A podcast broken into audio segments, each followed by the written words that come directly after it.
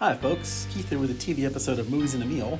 this week I'm taking a look at season three of Slow Horses, which indeed has, in its own slow and sly way, developed into a cult hit for more for Apple Plus. For anyone unfamiliar with Slow Horses, it certainly helps to know that each season is based on one of the long series of Slough House novels by British spy master Mick Herron, who, trust me, is already building a reputation that puts him at least in the same conversation with the late, great John Le Carre. The Slough House, spelled S L O U G H, but cleverly pronounced as slow, is an island of misfit spies of a sort, outposts for bungling MI5 agents who have been demoted from active ops for their mistakes but are still drawing pay. With this rich idea, Herron and his books, and even better with the creators of this series, have created something that just gets better season by season, and has enough source material to continue for at least another five after the great one that's unfolding now. Season 3 is based on the third of Herron's Slough House novels, Real Tigers. And for fans, it's like a comfortable sweater, not breaking any new ground, but still packing tons of fun, and the tightest story yet of the three seasons. Before I get into any of that, a word of appreciation, or several, for Gary Oldman, the force at the center of all this as entirely bitter but equally funny and ultimately clever Slough House boss Jackson Lamb, one of my favorite literary characters of all time. As he eats, curses, and yes, especially farts his way through season 3,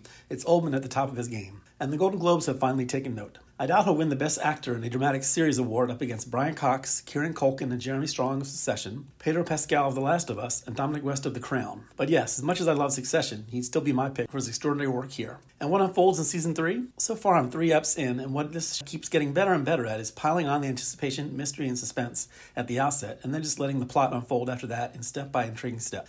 This time out, we early on find out Catherine Standish, Lamb's trusted deputy and a great character in her own right, has been kidnapped by a Tiger team in an operation designed to expose security flaws in MI5. But of course, this being a deliciously intricate spy story, there's a whole lot more than that to discover. And though Lamb is at the center of this universe, Standish, the middle aged alcoholic woman everyone except Lamb underestimates, but is far more cunning and devious than anyone suspects, is my favorite character from the books and series both. And actress Saskia Reeves really shines here. Hilarious, cynical, and utterly entertaining. There isn't any better spy series on TV right now than Slow Horses. And along with A Murder at the End of the World, it's appointment viewing for me now as the episodes drop one by one on Wednesdays. And so that's that for this week.